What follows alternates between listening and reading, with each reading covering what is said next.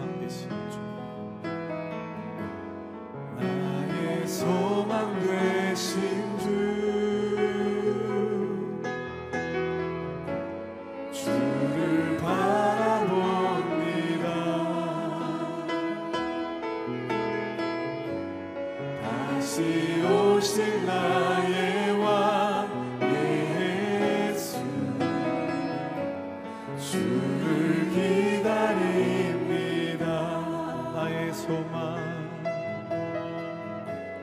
나의 소망 되신 주,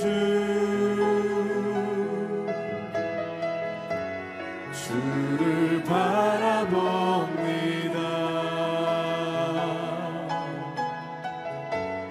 다시 오실 나의 왕 예수, 주를 기다립니다. 나의 소망, 나의 소망 되신 주, 주를 바라봅니다. 다시 오실 나의 왕 예수, 주를 기다립니다. 밤이 낮이나 어제나 오늘도 영원히 주만 찬양해. 괴롭고 슬플 때, 낭망하여 넘어져도 언제나 주만 찬양하겠네. 나의 소망, 나의 소망 되신 주, 주를 바라봅니다.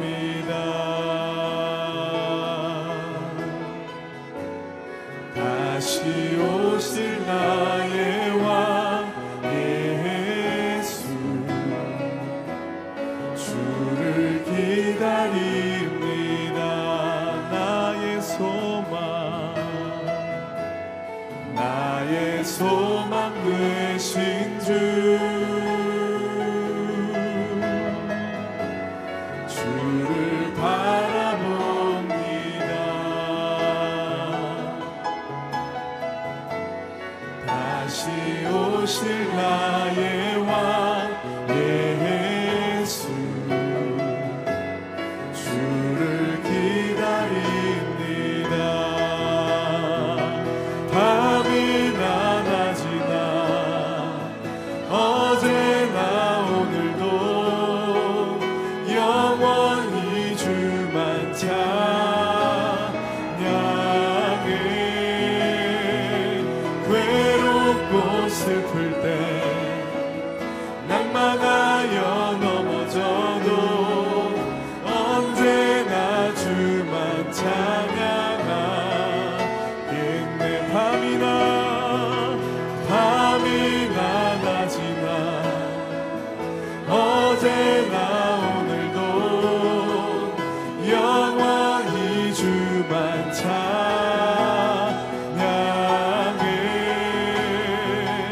괴롭고 슬플 때, 낭만하여 넘어져도 언제나 주만 찬양하. 부르신 곳에서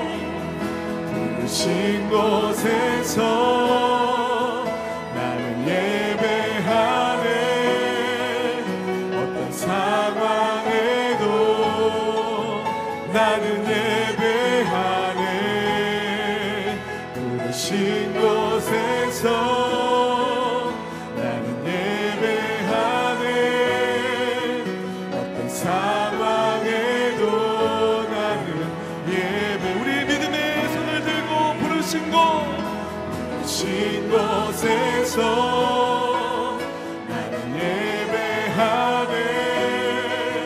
어떤 상황에도 나는 예배하네. 부르신 곳에서 나는 예배하네. 어떤 상황에도 나는 예배하네. 이 시간 함께 기도하며 나아갈 때, 성령 하나님, 오늘 귀한 예배의 자리로 우리를 불러주셨는데 성령의 충만함이 임하는 이 시간이 되게 하여 주옵소서. 하나님의 음성을 듣는 이 시간이 되게 하여 주옵소서. 우리의 죄와 우리의 나태함을 회개하는 이 시간이 되게 하여 주시옵소서. 성령의 은혜를 내려달라고, 하나님의 갈급한 아버지의 생명수를 내려달라고 이 시간 주의 이름을 크게 한번 부르고 합심하여 함께 기도하며 나아가겠습니다. 주여, 아버지 하나님, 귀한 예배자로 우리를 불러주심을 감사드립니다. 이 시간도 신령과 진정으로 여호와 하나님 한 분만을 예배하며 찬양하며 주의 말씀 앞에 귀 기울이는 이 시간이 되길 원합니다. 하나님, 갈급한 심령으로 나온 모든 백성들에게 성령을 충만함으로 내려주시옵소서. 두려움과 낙심 가운데, 좌절 가운데 있는 영혼들에게 하나님 독수리쳐 날개쳐 오르는 생명의 아버지 하나님 놀라운 능력을 부어주셔서 살아나는 이 아침이 되게 하여 주옵소서. 회복되는 이 아침이 되게 하여 주시옵소서. 주님과 함께 동행하는 이 아침, 오늘 이 하루가 될 수 있도록 하나님 성령의 충만함을 내려주시고 하늘의 문을 여시고 우리를 친히 만나 주옵소서. 생명의 말씀이 우리 가운데 있음을 다시 한번 확인하는 이 아침, 이 새벽이 될 수 있도록 기름 부어 주시옵소서. 사랑의 하나님, 새날 열어주심을 감사드립니다. 오늘도 신령과 진정으로 주 여호와 앞에 나왔습니다. 예배함으로 나아가는 모든 백성들에게 성령의 충만함을 허락하여 주시고 오늘을 살아갈 수 있는 생명의 단비를 우리 가운데 허락하여 주시옵소서. 주의 말씀을 받을 수 있는 영적인 눈과 귀를 열어주셔서 나를 향하신 하나님의 뜻과 비전을 발견하는 이 시간이 될 수 있도록 기름 부어 주시옵소서. 감사함을 드리며 이 모든 말씀 예수 그리스도의 이름으로 기도드렸습니다. 아멘. 6월 19일 새벽 예배 오신 성도님들 한 분 한 분을 주님의 이름으로 축복하고 환영합니다. 오늘 우리에게 주시는 말씀은 예레미야 17장 12절부터 18절까지의 말씀을 저와 함께 교독하여 읽도록 하겠습니다. 태초부터 높은 곳에 자리한 영광스러운 보좌는 우리의 성소가 있는 곳입니다. 여호와여, 이스라엘의 소망이시여, 주를 버리는 사람들은 모두 수치를 당할 것입니다. 주를 떠나는 사람은 땅에 기록될 것입니다. 이는 그들이 생명의 샘물인 여호와를 버렸기 때문입니다. 여호와여, 저를 치유해 주십시오. 그러면 제가 치유될 것입니다. 저를 구원해 주십시오. 그러면 제가 구원받을 것입니다. 주께서는 제가 찬양하는 분이시기 때문입니다. 보십시오, 그들이 저에게 말합니다. 여호와의 말씀이 어디 있느냐? 지금 임하게 하라.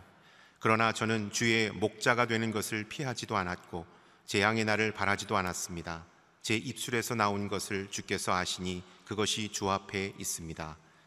제게 두려움이 되지 마십시오. 재앙의 날에 주는 제 피난처이십니다. 18절 함께 읽겠습니다. 저를 핍박하는 사람들이 수치를 당하게 하시고 저로 수치를 당하지 않게 해 주십시오. 그들로 낙담하게 하시고 저로 낙담하지 않게 해 주십시오. 그들에게 재앙의 날이 이르게 해 주십시오. 두 배의 멸망으로 그들을 멸망시켜 주십시오. 아멘. 이상준 목사님께서 말씀 선포해 주시겠습니다.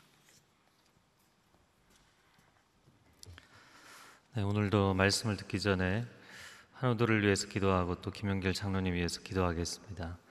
하나님, 사람의 육신 가운데 생명을 주시느니 건강을 주시느니 그것을 온전히 회복시키시는 이는 오직 여호와 하나님 한 분이신 줄로 믿습니다. 우리의 인생에 가는 길을 주장하시는 하나님께서, 하나님 병상 가운데 있는 환우들, 또 특별히 김영길 장로님, 낙심하지 않게 하여 주시고 소망을 허락하여 주시고 회복을 허락하여 주시옵소서. 하나님, 간 기능이 온전히 회복되게 하여 주시고 하나님 그 주신 사명을 감당할 수 있는 하나님의 사람으로 살아갈 수 있도록 주님 역사하여 주시옵소서. 함께 주여 한 번 외치고 통성으로 기도합니다. 주여, 오 주님, 우리를 긍휼히 여겨 주시옵소서. 김영길 장로님, 주님 그 육신의 연약함 가운데 하나님 앞에 바라보며 나아갑니다. 하나님, 소망을 잃지 않게 하여 주시고 주님 바라보게 하여 주시옵소서. 주님을 의지하게 하여 주시옵소서. 간 수치가 회복되게 하여 주시고 간 기능이 회복되게 하여 주옵소서. 육신의 연약해진 모든 부분들을 주께서 친히 만져주시고 주의 보혈로 덮어 주시옵소서. 성령 하나님 위로하여 주시옵소서. 긍휼히 여겨 주시옵소서. 하나님의 사랑의 품에, 치유의 품에 안아 주시옵소서. 맡겨주신 교육선교의 사명을 감당할 수 있도록 주님 역사하여 주옵소서. 하나님, 병상 가운데 또 병원 가운데 오래도록 누워있는 환우들을 긍휼히 여겨주시고 그들의 눈물과 간구를 주님 들어주시옵소서. 하나님 앞에 간구하며 나아갈 때 하나님께서 주시는 그 사명 감당할 수 있도록 생명을 회복시키시고 새 힘을 더하여 주시는 것을 경험하게 하여 주시옵소서. 삶의 절망의 자리도 희망으로 바꾸시는 하나님, 사망의 자리를 생명의 자리로 바꾸시는 하나님이신 줄로 믿습니다. 죄의 보좌로부터 생명수의 강물이 흘러서 닿는 곳마다 모든 생물이 살아나게 하여 주시고 하나님, 하나님의 사람들이 살아나 회복되는 역사를 체험하게 하여 주옵소서. 이것이 우리의 간증이요 이것이 우리의 선포이며 믿음의 고백이 되게 하여 주시옵소서. 사랑하는 주님, 이 시간 하나님의 사람들을 위해서 중보하며 기도합니다. 특별히 김영길 장로님 위로하여 주시고 하나님, 병상 가운데서 하나님께서 일으켜 주시기를 원합니다. 하나님, 간 기능이 회복되게 하여 주시고 육신 안에 있는 모든 질병을 주의 보혈로 덮어주시사 치유하여 주시옵소서. 새 힘을 더하여 주시옵소서. 하나님, 우리가 할 수 없는 일들을 하나님께서 행하시는 줄로 믿습니다. 주께서 담당하는 의료진들에게 지혜와 능력을 더하여 주시고 하나님, 가장 선한 방법으로 치유하고 회복할 수 있는 길을 열어 주시옵소서. 오래도록 병상에 누워있는 환우들을 긍휼히 여겨주시고 하나님, 그들의 눈물과 그들의 마음의 탄식을 주님께서 불쌍히 여기시사 씻어 주시옵소서. 주님, 치유의 간구 가운데 하나님께서 은총을 베풀어 주시옵소서. 오늘도 삶의 절망의 자리에서 하나님 앞에 부르짖으며 나아가는 백성들의 기도를 들어 주시옵소서. 우리 가운데 임하시고 말씀하시는 주님을 사모하며 감사드리며 예수 그리스도의 이름으로 기도합니다. 아멘. 오늘 하루도 말씀으로 성령으로 충만한 하루가 되기를 축복합니다. 오늘 예레미야 17장 중간 부분의 말씀을 함께 보도록 하겠습니다. 12절과 13절 말씀 한번 같이 한 목소리로 읽도록 하겠습니다. 시작. 태초부터 높은 곳에 자리한 영광스러운 보좌는 우리의 성소가 있는 곳입니다. 여호와여, 이스라엘의 소망이시여, 주를 버리는 사람들은 모두 수치를 당할 것입니다. 주를 떠나는 사람은 땅에 기록될 것입니다. 이는 그들이 생명수의 샘물인 여호와를 버렸기 때문입니다. 12절 말씀에 영광스러운 보좌, 또 13절에 생명수의 샘물 이렇게 표현합니다. 이 하나님의 영광의 보좌는 시온산에 있는 예루살렘 성전을 의미하는 것입니다. 그러나 그 예루살렘 성전이 사실 태초부터 세워져 있었던 것은 아니지만, 솔로몬이 세운 성전은 어느 시점부터 세워진 것이지만 태초부터 있는 높은 영광의 보좌는 열방을 통치하시는 영원한 하나님의 다스리심을 의미하는 것입니다. 그 영원하신 하나님, 또 13절에는 이스라엘의 소망이 되신 여호와여, 주를 버리는 사람들은 모두 수치를 당할 것입니다. 또한 그들의 이름이 땅에 기록될 것입니다. 이 흙바닥에 기록된다는 것은 그들의 이름이 밟히고 지워질 것입니다. 13절 하반절에 이는 왜냐하면 그들이 생명수의 샘물인 여호와를 버렸기 때문입니다. 만복의 근원이신 하나님을 버렸으니 그들이 스스로 복으로부터 떨어져 나가게 된 것이죠. 예레미야 2장 13절 말씀에 이 백성이 두 가지 악을 행하였다. 생명수의 원천인 여호와 하나님을 버렸고, 그리고 스스로 웅덩이를 팠는데 그 웅덩이는 물이 계속 새나가는 터진 웅덩이다 말씀하는 거죠. 어제도 나눈 것처럼 물고기가 물을 버리고 나가면 물이 버려지는 것이 아니라 물고기 자신이 버려지는 것이죠. 나무가 시냇가를 버리고 떠난다면 시냇물이 버려지는 것이 아니라 나무가 버려지는 것이죠. 하나님을 버린 자들, 그들은 생명수의 샘물인 여호와를 버린 것이다. 결코 그들이 복을 얻을 수 없고 그들의 앞길에 온전함이 있을 수 없다 이야기하는 것이죠. 영광스러운 그 예루살렘의 성전을 이야기하면서 그런 하나님을 버린 백성을 이야기합니다. 당시의 유대인들은 예루살렘 성전이 절대로 무너지지 않을 것이라고 보았습니다. 왜냐하면 1000년을 그 시온 산이, 예루살렘이 그 자리에 그대로 그들의 도시로 있었기 때문인 것이죠. 약속의 땅에 들어오고 거의 900년을 계속 그 모습으로 있었습니다. 물론 성전이 세워진 것은 그 이유지만 하나님은 결코 떠나지 않으실 거라고 생각했어요. 자신들이 아무리 사고를 치고 아무리 우상 숭배를 하며 영적인 음행을 행하고 외도를 행해도 남편 되시는 하나님께서 떠나지 않으실 거라고 생각했어요.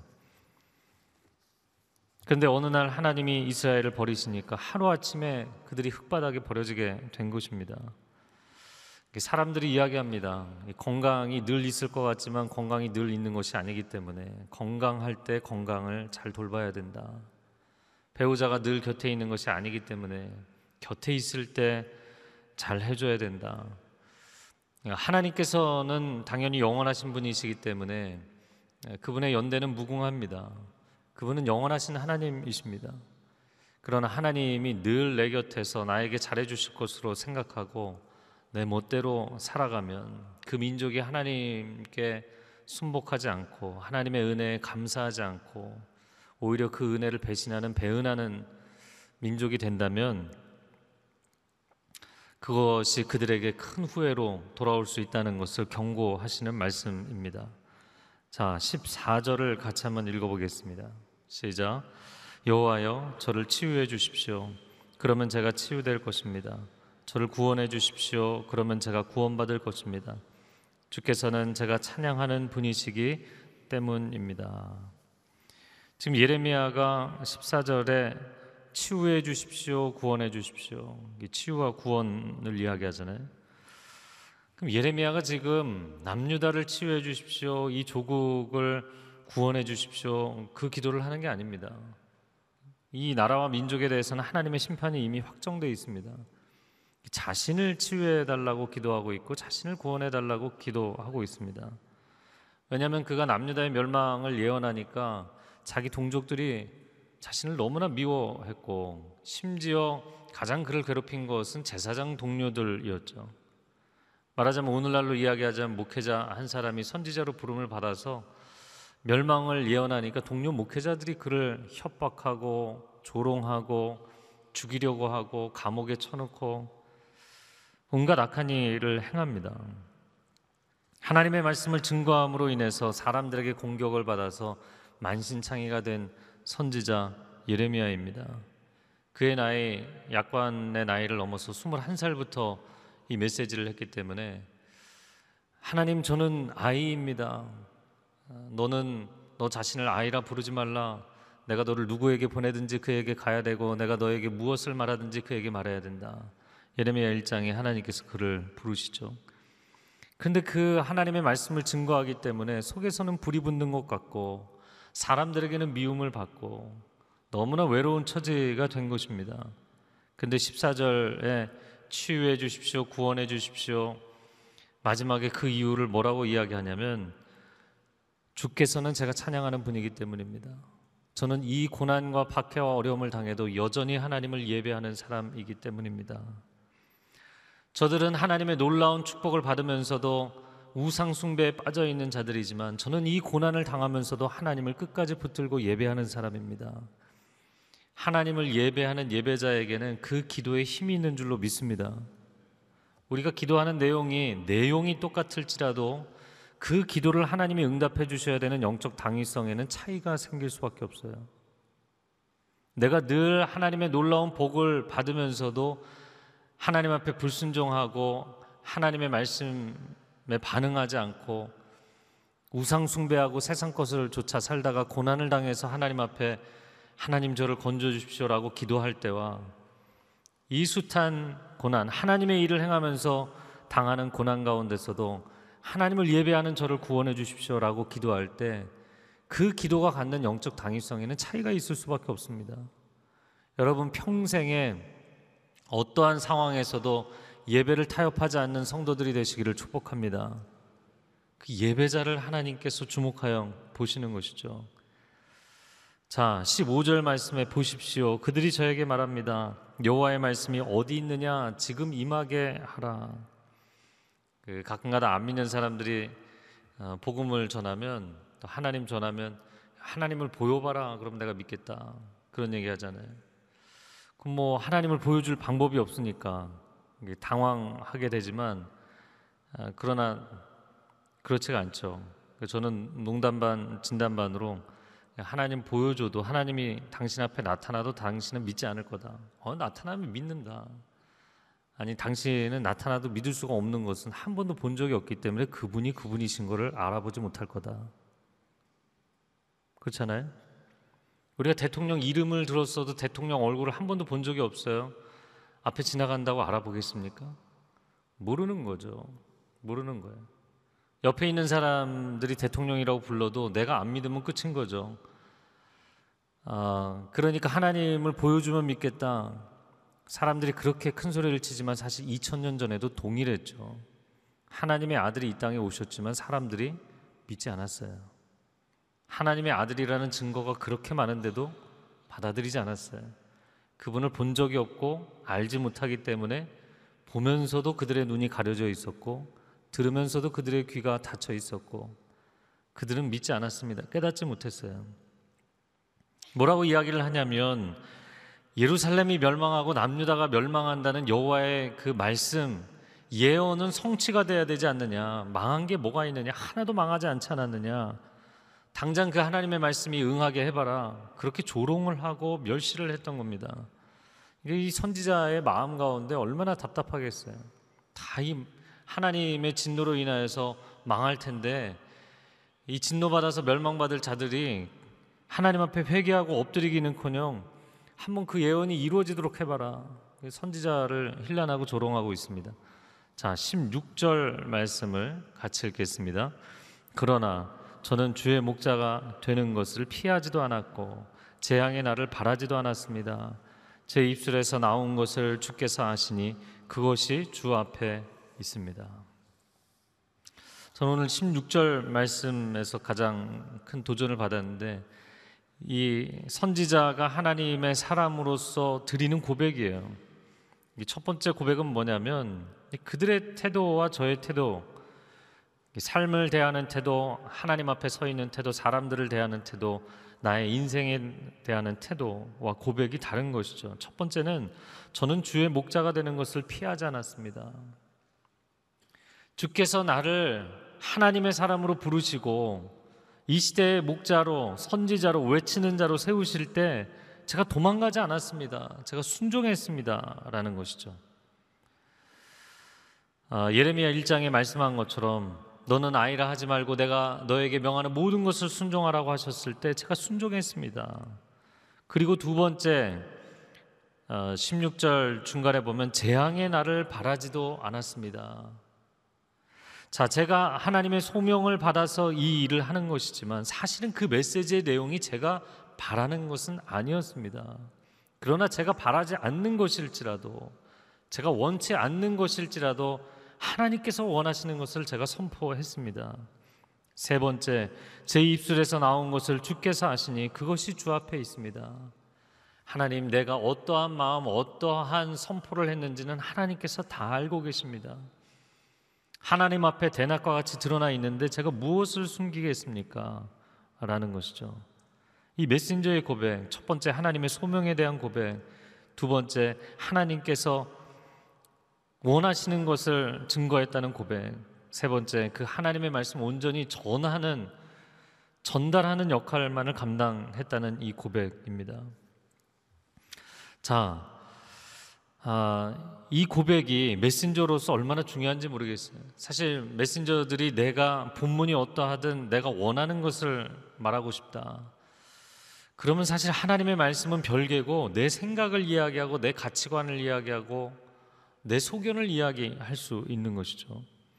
그래서 메신저들은 말씀을 증거하는 사람들은 그날의 말씀이 경고를 말씀하시면 경고를 전하고, 그날의 본문의 말씀이 블레싱, 축복을 선언하시면 축복을 전하는 거예요. 내가 내 마음대로 바꿀 수가 없는 것입니다. 여러분, 하나님께서 여러분의 삶 가운데 말씀하시는 그대로 순종할 수 있는 사람들이 되기를 바랍니다. 그것은 말씀을 증거하는 사람이나 말씀대로 순종하며 살아가야 되는 사람이나 동일한 것이죠. 자, 그래서 17절에 같이 읽어볼까요? 제게 두려움이 되지 마십시오. 재앙의 날에 주는 제 피난처이십니다. 하나님 제게 두려움이 되지 마십시오. 이 고백을 하고 간구를 한 것은 하나님마저 저에게 두려움이 되신다면, 지금 재앙의 날이라고 17절에 표현한 것은 예루살렘 멸망의 날을 이야기하는 것이 아니라 그를 대적하는 사람들이 그를 고통스럽게 하는 개인적인 어려움의 날이죠. 하나님께서 이 사람들도 저를 두렵게 하는데 하나님마저 저를 버리신다면, 하나님마저 저를 외면하신다면 저는 감당이 안 됩니다. 다윗의 고백과 같은 것이죠. 사방으로 원수가 가득했죠. 부모에게도 버림을 받고, 시편 27편 10절에 내 부모는 나를 버렸으나 여호와는 나를 영접하시리이다. 하나님마저 저를 버리시면 전 갈 데가 없습니다. 이 사면초가의 삶을 살았던 다윗이나 사면초가의 삶을 살았던 예레미야나 똑같은 고백입니다. 제가 전적으로 하나님 앞에 순종한 것처럼 하나님도 저를 전적으로 보호해 주셔야 합니다.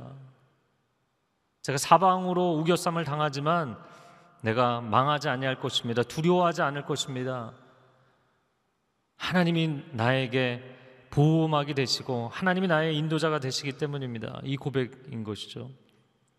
자, 그런데 18절에 정반대의 표현이 나옵니다. 저를 핍박하는 사람들이 수치를 당하게 하시고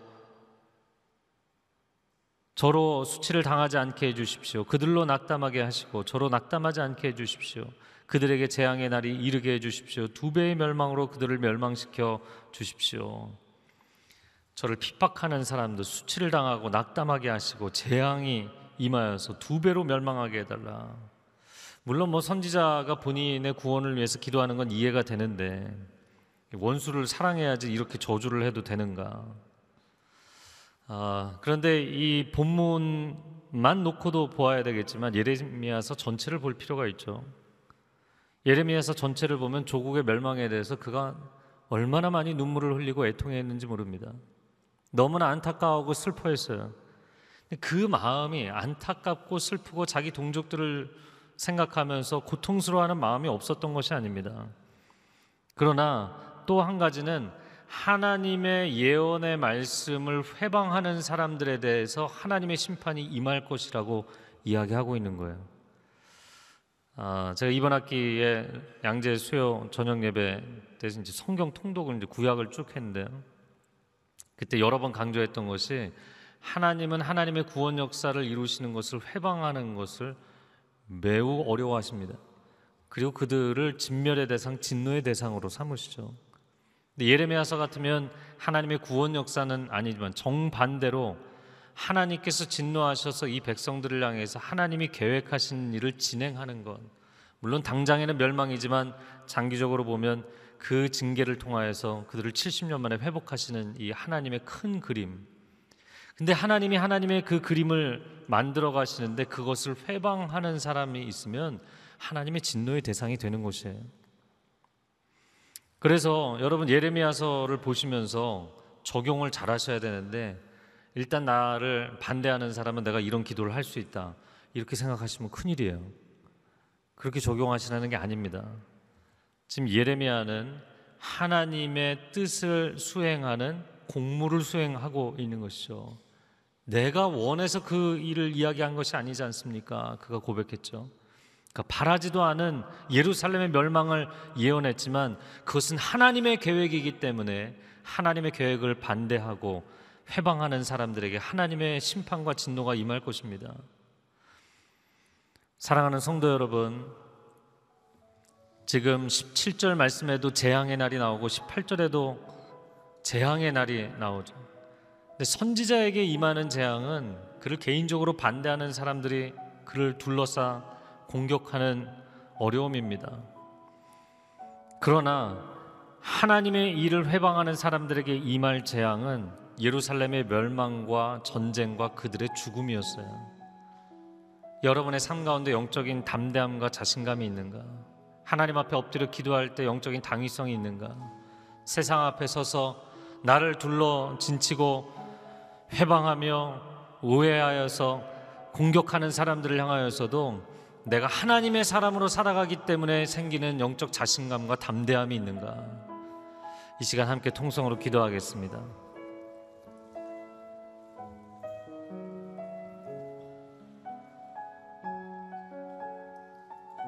하나님, 내가 죄짓고 타협하고 무너져 있기 때문에 생기는 고난과 어려움이 아니라 정말 하나님의 사람으로 거룩과 순결의 결단을 드렸기 때문에 예레미야가 겪었던 어려움, 다윗이 겪었던 어려움, 아벨이 겪었던 어려움, 다니엘이 겪었던 어려움, 그 어려움을 경험하며 하나님 앞에 호소하면 하나님은 반드시 구원해 주실 것입니다.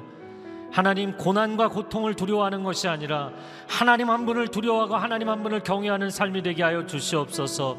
우리 두 손을 들고 주여 한번 외치고 통성으로 기도합니다.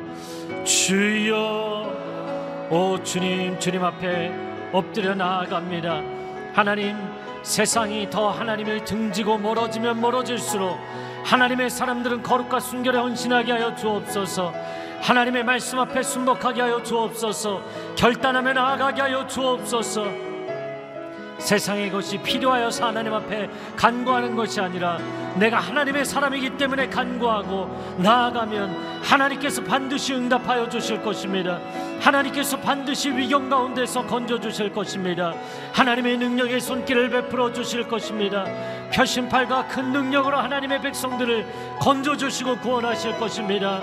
홍해에서도 그 홍해를 가르시고 하나님의 백성을 건너게 하실 것입니다. 사막에 길을 내시고 강물을 열어주실 하나님이신 줄로 믿습니다.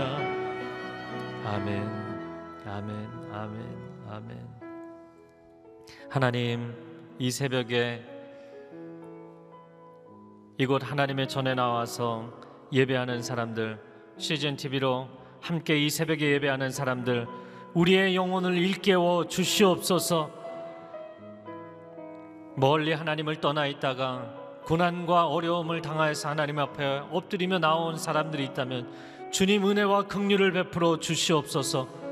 그러나 우리의 삶 가운데 하나님을 떠나는 일이 반복되지 않게 하여 주시고 이제는 거룩과 순결에 헌신하게 하여 주옵소서. 결단이 있게 하여 주시옵소서. 이 시대가 세속주의와 다원주의와 우상숭배와 물질만능으로 하나님을 등지고 멀어지면 멀어질수록 하나님 앞에 더 거룩하게 구별되는 사람들로 살아가게 하여 주옵소서. 시대를 뚫고 나갈 수 있는 하나님의 능력의 사람들 되게 하여 주옵소서. 이 시간 그 고백이 있는 분들은 가슴에 손을 얹고 다시 한번 주여 한번 외치고 통성으로 기도합니다. 주여, 오 주님, 이 어두운 시대를 뚫고 나가는 사람들이 되게 하여 주옵소서. 시대가 어두울수록 빛의 자녀로 살아가게 하여 주옵소서. 시대가 타락할수록 구별된 사람으로 살게 하여 주옵소서. 우리 세대와 우리 자녀 세대가 구별된 하나님의 백성으로 살게 하여 주옵소서. 하나님, 내가 세상의 타협에 살기 때문에 당하는 어려움이 아니라 하나님의 사람으로 살아가는 어려움, 이 어려움으로 이 시대를 뚫고 나갈 때 예레미야처럼 다니엘처럼 다윗처럼 하나님께서 하나님의 사람을 왜 붙잡아 주시지 않겠습니까? 하나님의 백성들을 반드시 붙잡아 주실 것입니다. 뚫고 나가게 하실 것입니다. 돌파하게 하실 것입니다. 승리하게 하실 것입니다. 주의 능력의 창중에 붙잡아 주실 것입니다. 이 믿음의 결단과 고백이 우리 가운데 있게 하여 주시옵소서. 오 하나님, 수많은 사람들이 하나님 앞에 엎드려 간구하며 기도하지만 또 한 고비를 넘기면 마음 가운데 영적인 해이함이 생기고 그렇게 내 뜻대로 살다가 또 어려움이 생기면 하나님 앞에 나오고, 예레미야 시대의 삶이, 사사 시대의 삶이 여전히 이 시대 가운데도 반복이 되고 있습니다. 오늘날 목회자로 부름을 받은 사람들, 회개하며 하나님 앞에 엎드리며 예레미야의 심정으로 사역할 수 있게 하여 주시옵소서. 오늘날 성도로 부름받은 하나님의 백성들, 이 세속의 도성 가운데 하나님의 도성, 하나님의 나라를 바라보며 살아가는 거룩한 백성들 되게 하여 주옵소서. 우리 세대와 우리 다음 세대가 세상이 어두워져 갈수록 빛의 자녀로 살아가며 이 어둠을 뚫고 나가는 승리의 역사를 만들어갈 수 있게 하여 주시옵소서. 하나님, 그리하면 다니엘에게, 다윗에게, 에스더에게, 예레미야에게 허락하신 그 승리를 하나님이 허락하신 하나님의 보호하심을 맛보고 경험하게 해주실 줄로 믿습니다.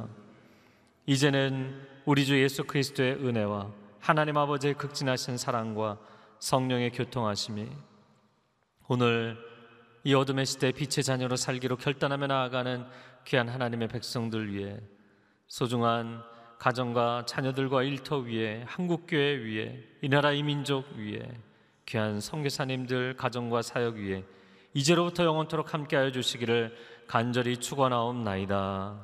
아멘.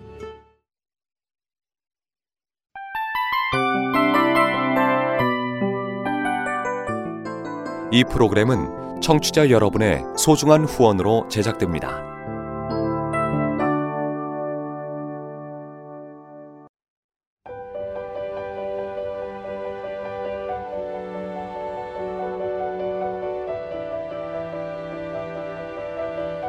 세상에는 수많은 교회들이 있지만 더 깊이 있는 말씀 강해를 찾기 위해 크기로만 교회를 선정하지 않습니다. 보다 좋은 영적 콘텐츠를 더 많이 나누기 위해 방송비를 받지 않습니다. 1년 365일 복음만 전하고 싶어서 우리는 광고를 하지 않습니다. 온누리의 복음을 땅끝까지 CGN TV와 함께 땅끝 선교사가 되어주세요.